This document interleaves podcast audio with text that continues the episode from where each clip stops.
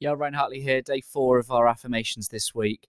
Shaking up, doing something slightly different. I am out of my comfort zone, um, but this is something I feel like I wanted to share with you. I don't really believe in mindless, heartless affirmations where we just repeat things at a mirror and hope that they become true. I really want to share a couple of affirmations with you that really enable you to really feel it in your heart and your mind and your body and your soul.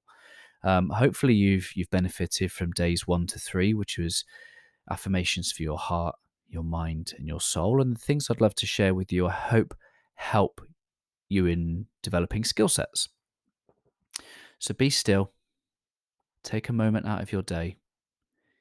If you're walking, great. Look around.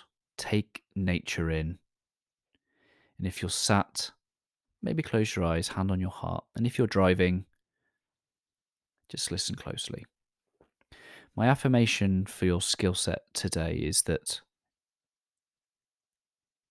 to get better, I simply need to practice. To get better, I simply need to practice. I can do anything. I just need to practice. I will be great. I just need to practice.